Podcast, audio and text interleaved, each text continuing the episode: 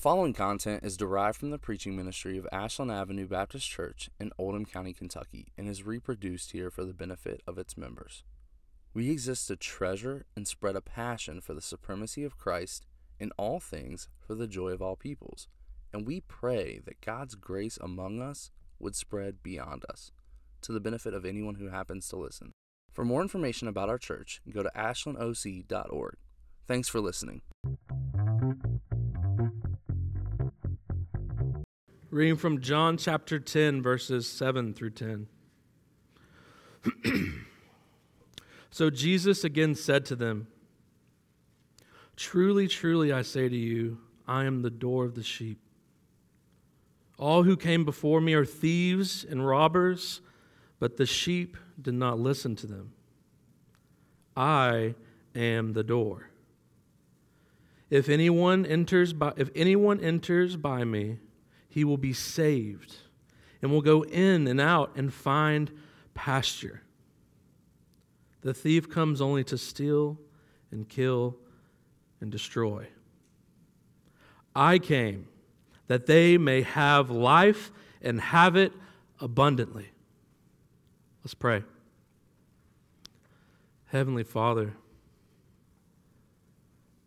we are so thankful for your Son, Jesus Christ, and what he has done for us.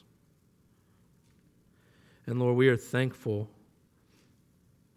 that we have life, and not just life that we live passively, but life that is abundant every second of every day.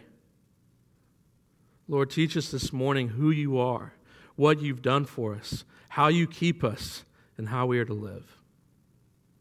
It's in Jesus' name we pray. Amen. You may be seated. Well, most of you know I'm from Florida. You can probably tell by my tan. But I think the Lord knew that when I was in my late 20s, I would move to Kentucky because I'm thankful now. I consider myself a Kentuckian. I don't want to go back to Florida, okay? It's too hot. And I don't care about the beach. People are always like, You're from Florida. You must love the beach. I mean, it's fine. You know, it, it's cool to look at, you know. But I, I have two hours max at the beach. I get a nice sear, and then I go to the pool in the shade, and then I go back inside, okay? Now, when I, but when I was growing up, when, when friends would want to go to the beach, all I had to do was grab a towel, put it in a bag, show up.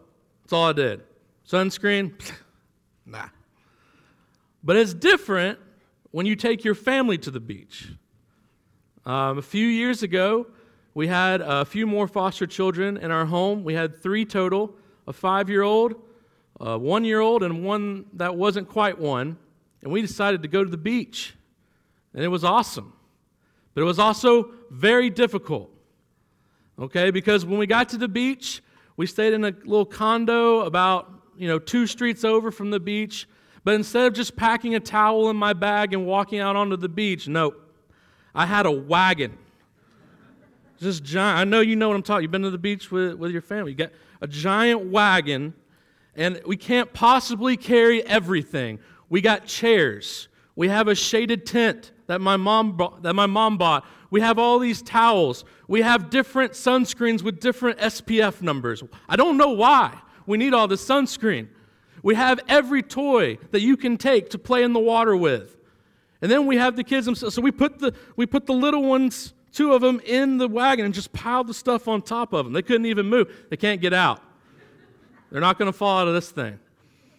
And not only that, you take it and then you got to do the, the, the trek to the beach, all right?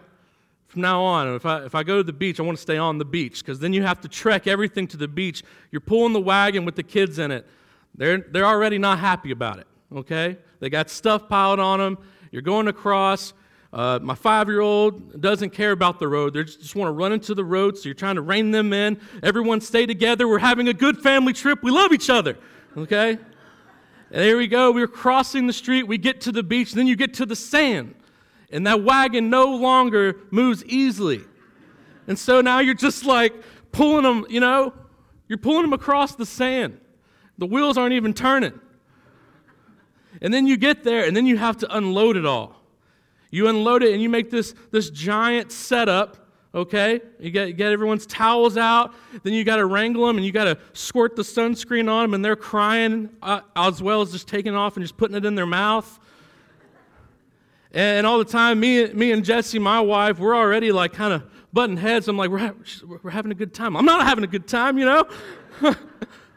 I'm stressing out over here. I just want to sit on the beach. This, uh, we took off work for this. And you get there, and, and you get everyone ready, and but, but then they all spread out. You got one five year old that just jumps into the waves, the rip tide's just taking them away. You got another one who's just piling sand into their mouth. I look over and there's just sand everywhere, and, and it's, they, they find it delicious. Just, they're not even crying about it. They're just. I got the other one, he's just crying, right? And I remember, and when I look on that, I'm like, I, I remember thinking, my blood pressure's going up right now, thinking about it and being like, 10 minutes in, being like, I want to go back to the condo and sit down. I just want to go home. I'm on vacation, but I want to go home. But even when I think about it now, it's not with nostalgia. Yes, it, I'm glad we took our, our family to the beach, but I also remember how hard it was. And a lot of times when I think about that day, I'm like, it was more like work. I, do, I did more work in that two hours at the beach than I do in my eight hour day shooting emails off to people. So I don't look back on that with just pure nostalgia. I look back and I, and I think, man, that was, that was hard. And I have pictures from that day of them eating sand and, and crying and all this stuff. And I think about all the hardships of that. And, and when I say hardships, right, it's not really that hard. I'm just a weenie, okay? But when I think about that day, I think about all the hardships, but I also think at the end, it was worth it. It was worth it to spend time with my family, to provide this little two hours or this vacation with my family. It was worth it to drag them out there. It was worth it to spend time with kids that aren't even in my home anymore. When I, when I look back on that, I thank God for that day. And when I was thinking about that this week, and, and like I said, the picture's on my phone because I think about it all the time. I think about how often we pass through life so passively and we don't really know the abundant life that we have, that we have every second of every single day that the Lord has provided for us, even when things are hard. Even when things are hard, especially when things are hard. And, and we read it here because we're going to get to it, the last verse about abundant life. We think about that, and our mind immediately races to all the things that we want, all the stuff that would want, that would make us have an abundant life, what we think we want. But Jesus is going to show us what the abundant life actually looks like. when we come to chapter 10, it's, it's not just this isolated text. No, something has been going on already. We can't dive into chapter 10 without understanding chapter 9 of, of John. Because what's happened is Jesus has had another run in with the Pharisees, the, the Jewish leaders of the day who are trying to trick him and, and to plot against him because they are threatened. And Jesus is gone and he's healed a man born blind. He didn't become blind later in his life, he was born blind. And Jesus comes and he heals this man, he makes him to see. And the Pharisees come and the Jewish leaders come and they question the man. They're like, Who did this? And he points to Jesus. And the Pharisees are just trying, the Jewish leaders are just trying to trap this man and, and put him down and, and, make him look like nothing. Like, he, you don't know anything. You don't know what you saw. And the man, what does he say? He just says, All I know is I was blind, but now I see.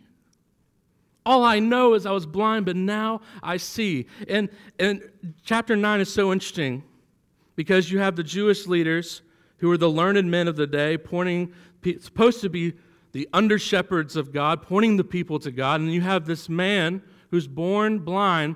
And what happens in chapter 9 is throughout the chapter, the man who's born blind progressively sees more and more and more, and the Jewish leaders see less and less and less. And you get to the part in chapter 9 where the man worships God. He worships God because of what Jesus he did. In, verse 38, he said this He said, Lord, I believe, and he worshiped him. This is the key of that whole chapter. He worshiped him. Lord, I believe.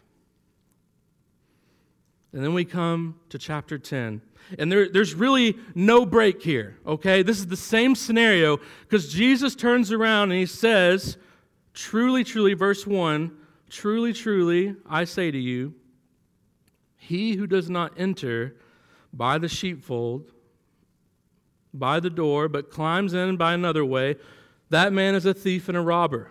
But he who enters by the door is the shepherd of the sheep. To him the gatekeeper opens. The sheep hear his voice, and he calls his own sheep by name and leads them out. When he has brought out all his own, he goes before them, and the sheep follow him, for they know his voice. A stranger they will not follow, but they will flee from him, for they do not know the voice of strangers. So Jesus starts on this metaphor with sheep. And, just a disclaimer before we go any further, all right, because we want to say here, because what Jesus called, he's called himself the shepherd and he's called himself the door of the sheep, okay? And so you don't want to come and say, well, which is he? He's both. He's both the door and the shepherd. And the reason why he's doing that is because we're going to cover today his what John Piper calls his doorness. Jesus as the door, the gatekeeper of the sheep. And then next week, we're going to talk more about how he is the shepherd. But he's trying to do something with both of those images. But look at verse 6. This figure of speech Jesus used with them, but they did not understand what he was saying to them.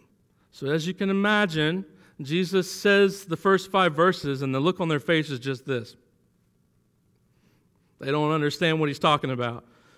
And so we look into verse 7. So Jesus said again to them, Truly, truly, I say to you, I am the door of the sheep. And we've seen that, right? That I am. We've talked about that a lot. Jesus identifying himself as the Messiah, as the God of the Old Testament, here he has come. He is the Messiah, the, the promised one, the one that will lead his people, his sheep out. He says, I am the door of the sheep. Now, I don't know how many shepherds we have in here. As far as I know, none. In fact, my, most of my knowledge of shepherds comes from the movie Babe, which is a ter- which is like more modern shepherding because you have a dog that chases the sheep around. But in the first century, what this looked like, especially this class of people, is that they would have a pen, this, this fold, and they would several families would keep their herd, their flocks of sheep together into this fold. And then the shepherds, when they're ready to take their sheep out, the shepherd would come and lead them out by calling their sheep. The sheep heard their shepherd's voice. They had different calls that, they, that the shepherds used. So they didn't have dogs just leading them and chasing them out. When the shepherd was ready, he came and called his own sheep out. And so we need to understand that in order to understand what is the function of this door. If Jesus is saying, I am the door of the sheep, what does he mean? Well, think of a door. What's the purpose of a door? It gives entrance into something, but not only that, it guards the entrance into something. If you remember from, if you read John 14, John 14, 6 says this Jesus talking about himself, I am, again, I am the way, the truth, and the life. No one comes to the Father except through me. And so, what Jesus is trying to get his hearers to see is I am the way. I am the only way. I am the door to what's outside of here. And I am also protecting what's inside of here. Those that are mine, I am protecting it. Jesus is calling himself the door. There is only one way it's me. A couple years ago, I decided to coach a sport for the first time. It was soccer. I know what you're thinking. You don't look like a soccer player. It's because I'm not. I barely know the rules. But all the soccer players were four or five year olds, so, you know, I can do that, okay? And when I was thinking about this, I'm like, wow, coaching soccer is a lot like herding sheep, I would imagine, because the kids, they surely don't know what they're doing. But I know the main goal, okay? I need to get these kids to shoot the ball into the goal. This is the goal. Listen to me, kids. Here's what we had practices. We're going to run around these cones. We're going to kick the ball to each other. All right, let's practice passing the ball to one another. Game time comes. Rules are out. Oftentimes, those things are out the window. They see the ball and they just run for it. But I had one particular kid who did not want to be there, okay? And so just about every game, I would put him in, you know, and he, he was kind of a big kid. So I put him as the defense. I was like, here's your job, man. Listen to me. Your job, see that ball? It doesn't get past you. When you see that ball, you run to it and you kick it out. And this is how he looked at me. He was just like, okay. I was like, this is going to go well. I can already tell. And every game time, that ball would just right past. He'd just look at it. And then when he got tired, he would run to the edge and go to his parents who were sitting down and just climb into their laps. And I'm like, hey, man, what are you doing? And I would get angry. I'd be like, come on back in, come on back in. And the parents like, oh, he's okay. I'm like, no, bring him back in. We got to win this thing, you know? I was trying to t- tell them, hey, kids, listen to me. Here's what we got to do put the ball into the net, work together. This is the only way we are going to win this game is if we score and score and score. And the only way you're going to do that is if you listen to me. Because all they see is that ball. They don't see the other kids, they don't see anything else. All they see is the ball. And most of them are just chasing it around like a cat with a laser pointer. But for us, we know and, we confess that Jesus is the only way, and we are to hear his voice if we want to live life and follow him. But oftentimes, we try and cut corners into godliness, we try and create ways for ourselves. And we talk about this a lot here uh, the means by which God uses in our lives to, to bring us closer to Him by reading His Word, by gathering on Sunday morning together, by fellowshipping with one another. But oftentimes we try and go around that. We say, I, don't, I just don't feel like coming today. And then that turns into the next Sunday and the next Sunday and the next Sunday. When God said, This is what you need. You need this people. You need this local body here in Oldham County. But we get into these habits where we think, hey, we just self deceive ourselves. We think we can get around that. But the truth is, we have to go through Jesus for everything. And Jesus does not just save you and say, good luck.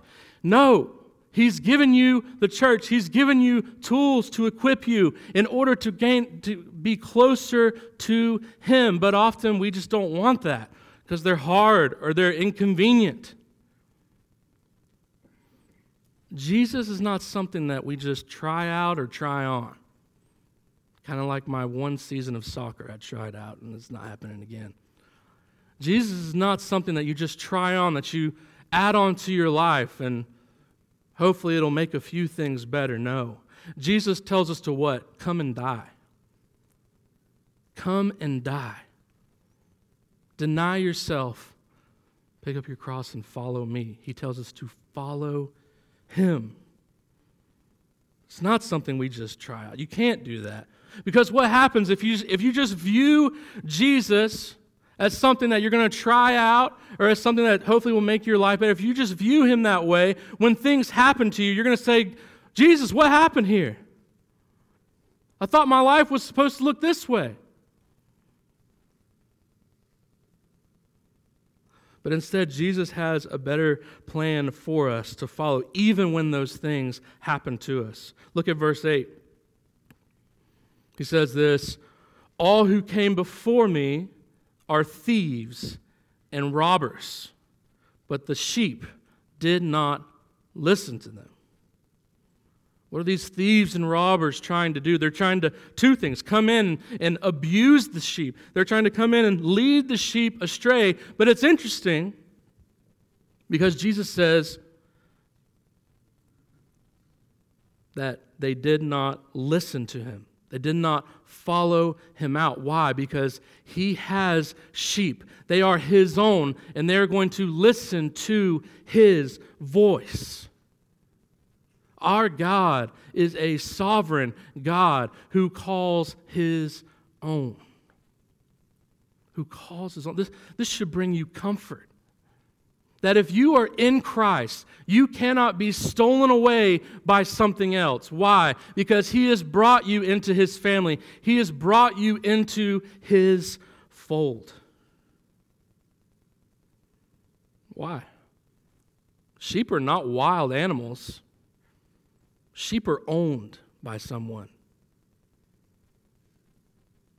When you are in Christ, you are one of these sheep who hear his voice, and you are owned by Christ. Let me tell you something there is nowhere you want to be, nowhere else you want to be. You are owned by him, and you hear his voice. My dad, um, he's an OCD type guy, and he's very fidgety, and he walks very fast. Okay? Um, and as long as I've known him, he wears a carabiner right here and it always has like a thousand keys on it. What these keys are to, no one knows. They could be keys to the Matrix. I have no idea, right? Matrix reference. But my dad, he would walk around and these keys, they just jangle. But they not only jangle, but they jangle to the cadence of his walk. And when I was a kid, and still even now, I can tell if there are multiple people coming down a hallway, even people who are wearing keys, I know my dad is near. I know his walk. I know his cadence. I know those, the way those keys jangle. Why? Because I've heard them jangle my whole life. So if I'm doing something wrong, I know I'm going to be like, uh oh, daddy's coming. but I knew how my father sounded coming. But it's just like here, the sheep hear God. They, they know who Christ is because they've experienced Christ, and Christ has called them and given them a new heart. We are His. So not only is, is Jesus the door, and, and by being the door, he, he keeps us, right? He guards us from thieves and robbers, right? These, these people are coming and trying to steal us away and lead us away. Not only that, but look in verse 8. We are safe and nourished. Verse 8 All who came before me are thieves and robbers, but the sheep did not listen to them. Verse 9 I am the door. Here we go. He says it again. So if something repeats in the Bible, it's important. I am the door. If anyone enters by me, he will be saved. And not only that, and will go in and out and find pasture. He will be saved. And the image here, because we just got done him talking about thieves and robbers trying to steal them away and to harm and abuse the sheep. But now he's saying, if ye enter by me, the door, Jesus, they will be saved. They will be safe from this. And the image is, is the image of someone who is seeking refuge and running to refuge. Over the past uh, month or so, and as you all know, because as a church, we've been able to help and serve uh, this Afghan family who fled um, the Taliban uh, back in the fall um, when they took over the whole country. And, and I've been thinking about them a lot, not just them, because if you go to their house, all around their house are other Afghan refugees there. And I've heard a couple of their stories, and they're very similar. Because they were all living their life there, and then something happened, and the Taliban, and you all know the Taliban, took over. And they feared for their lives, feared for their lives so much that they left it all behind. One of the translators that's helping us, he said, I dropped everything my bank account, uh, my clothes. I came with the clothes in my bag, and I just ran to the airport as these planes were taking off. I mean, can you imagine being in so much fear for your life that someone coming after you, meaning you harm and persecution, and then you having to run literally for your life? For your life. And, and you all know the images that we saw last fall of the airplanes taking off and people clinging to this airplane but falling to their deaths. It's a gruesome image. But you have a people that are so afraid of what's to come that they are willing to risk their lives seeking refuge in something else. But when we look at the Bible, Jesus is offering us refuge. The Bible calls him our refuge. He call, he's called our strong tower, a shield, a fortress to where we can run to. You may be even thinking today, if you don't know Christ, you're like, well, my life's pretty good. I have a good job, a bank account, I have a savings account, I have a family, they're all healthy. My life's not so bad. I'm generally happy. But rest assured that when night falls, the wolves will come. The thieves and robbers will come. It's not an if, they will. What do I mean by that? We look at thieves and robbers in the text, we think of wolves, we think of anything that means you harm or destruction, but not just physical harm or destruction, but destruction of your soul. Here's where we differ from the sheep because we have a soul. You have a soul. And there are forces and there are things out there that are competing for your soul. But Jesus wants you to find refuge in Him. And the image here is you running to that refuge, running to Him who can save your soul. And He offers it for us. Because what has He done? He came and lived a life just like me and you live, except difference. He never sinned. He lived a life of righteousness and though he did not deserve to die, he died in your place. So that why? You may become part of his fold, so that you can hear his voice, so that you may have, and we'll get to this, abundant life here and to eternity, so that your soul may be nourished and fed. Look at the second part of verse 9. It says this He will be saved and will go in and out and find pasture. I love this this image of pasture being led out in order to, to be fed, to be nourished, to grow.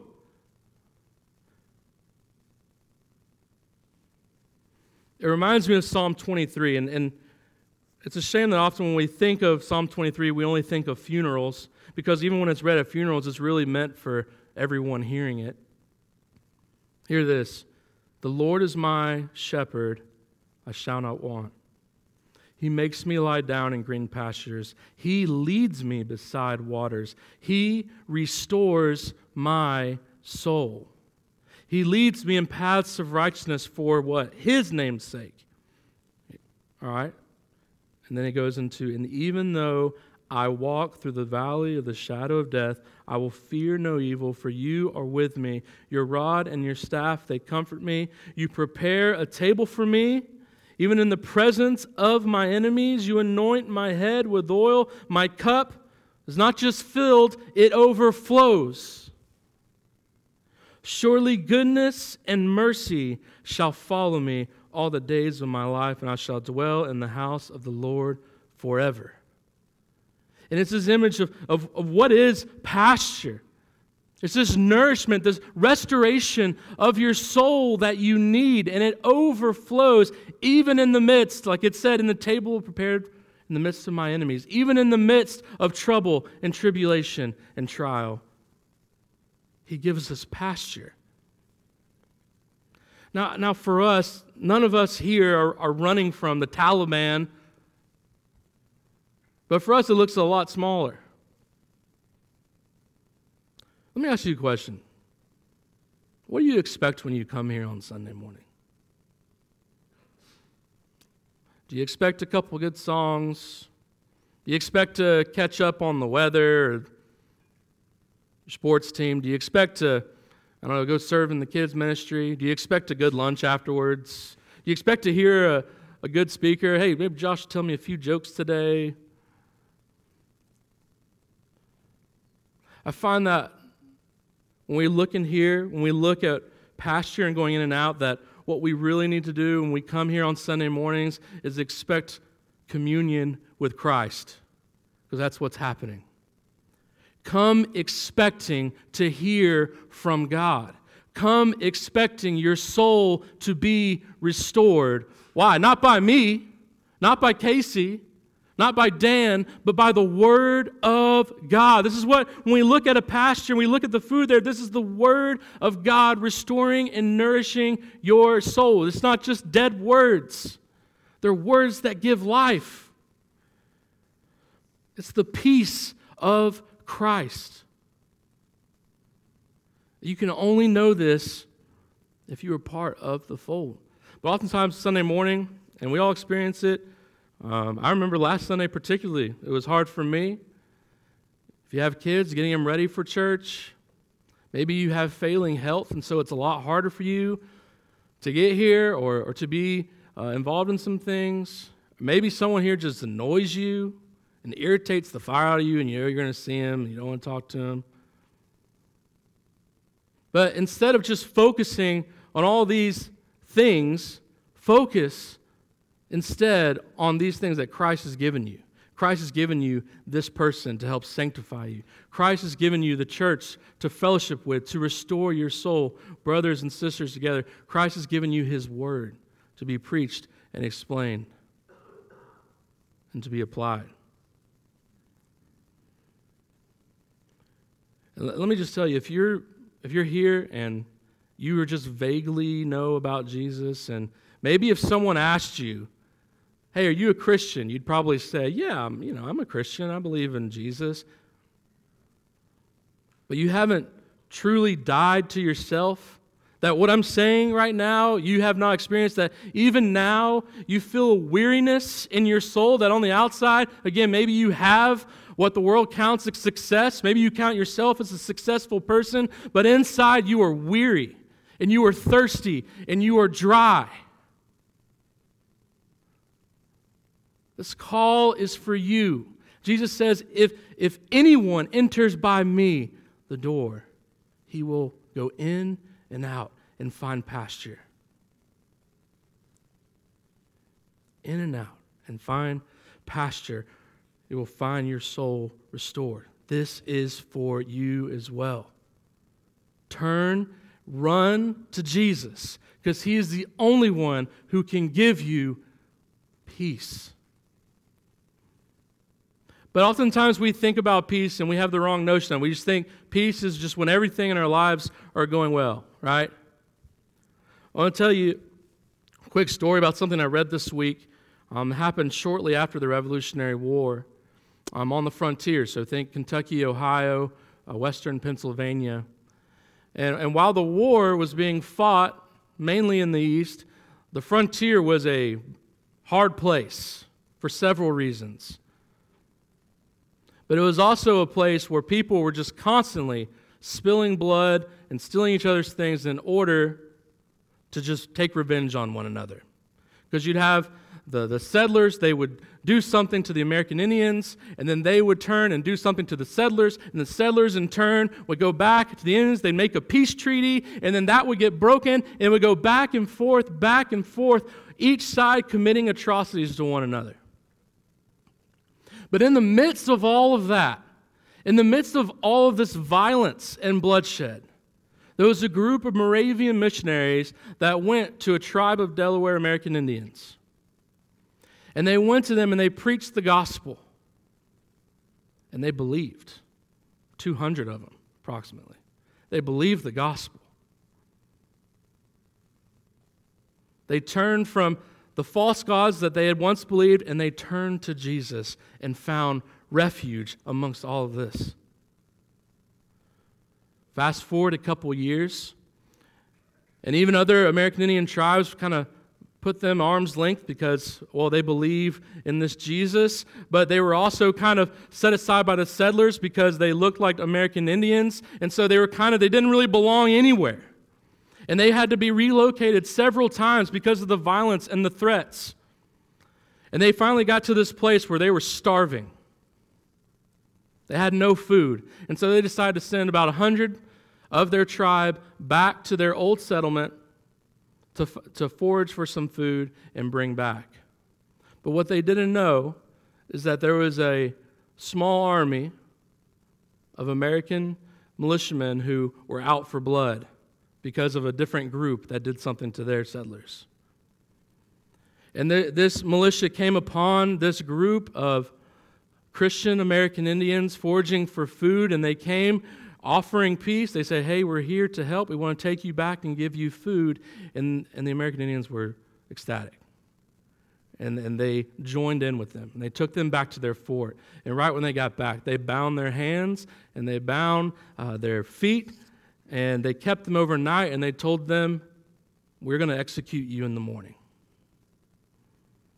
And the American Indians, the Christians were like, Why? We, we believe in Jesus. We, we didn't do what you're telling us we did. That wasn't us. They didn't care. They were out for blood. And so they told them, they told the chief, tomorrow morning you're going to be executed. And this group of American Indian believers gathered together. They, they were separate and they were gathered together. And the chief said to them this He said, My children, hear me. Our sentence is fixed, and we shall soon all depart unto our Savior. This I must say now I have sinned in many ways, and have grieved the Lord with my disobedience, not walking as I ought to have done. But still, I will cling, cleave to my Savior with my last breath and hold him fast, though I am so great a sinner. He will forgive me all my sins and not cast me out. And from there, the tribe began to sing and praise God through the night, because in the morning they were executed one by one. There were only two that got away to tell the story. You may be thinking that doesn't sound like pasture. That doesn't sound like an abundant life.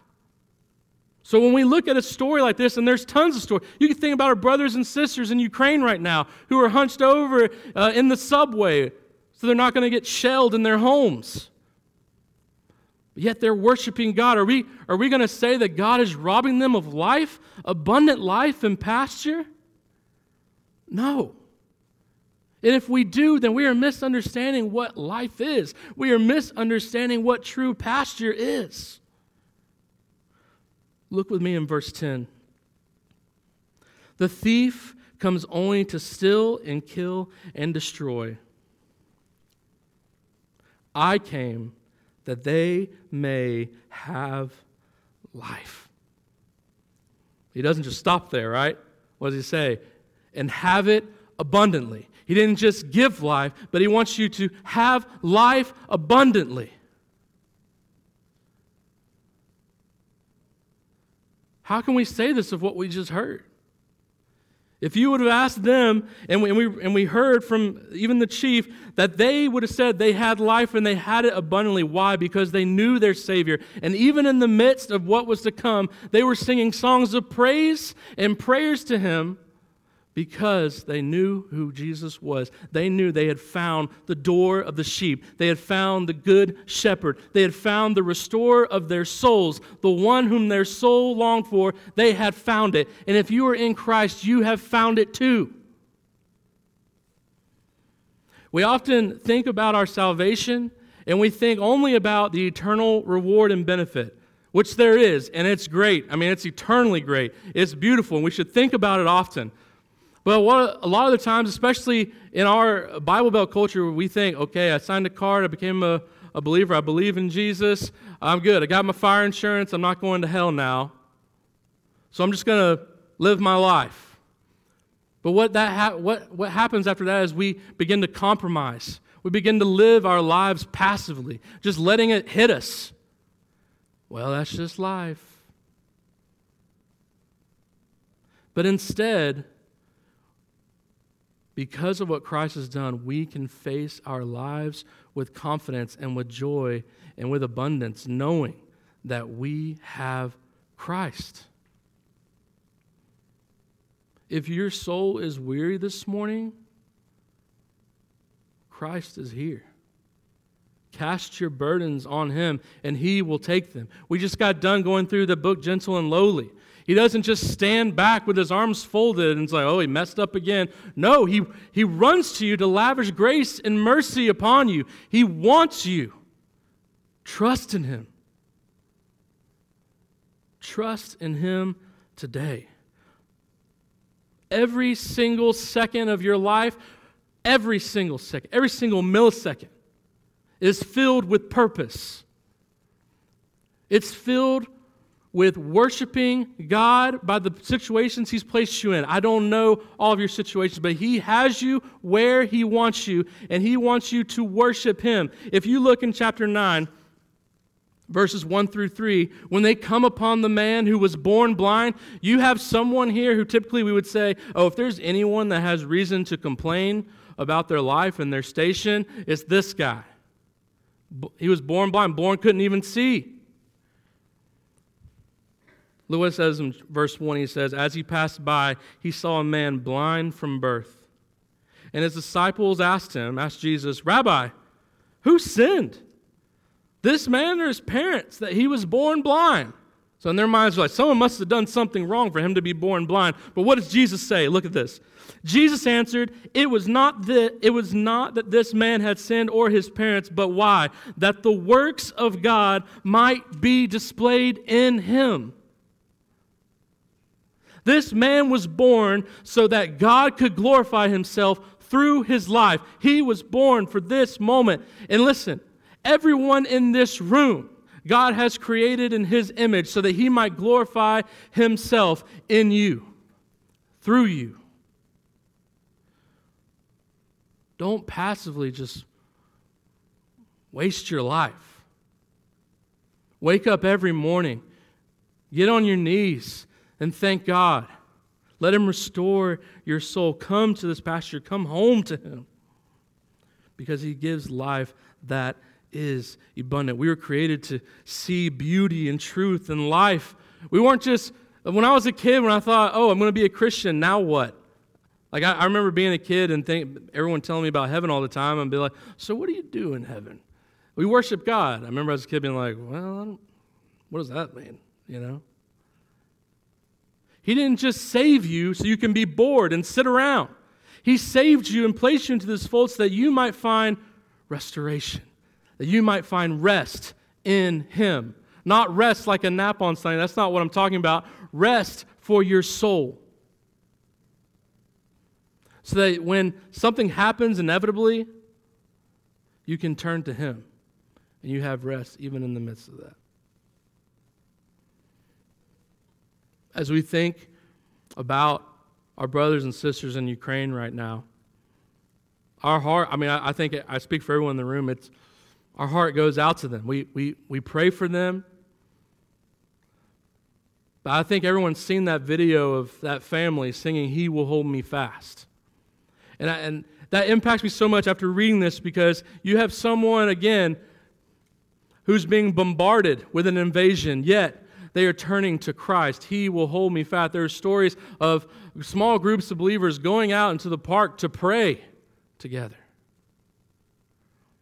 They are not rejecting their Savior. Instead, they are running to Him because they know that the only peace that they will have will be in Christ. Let's pray together.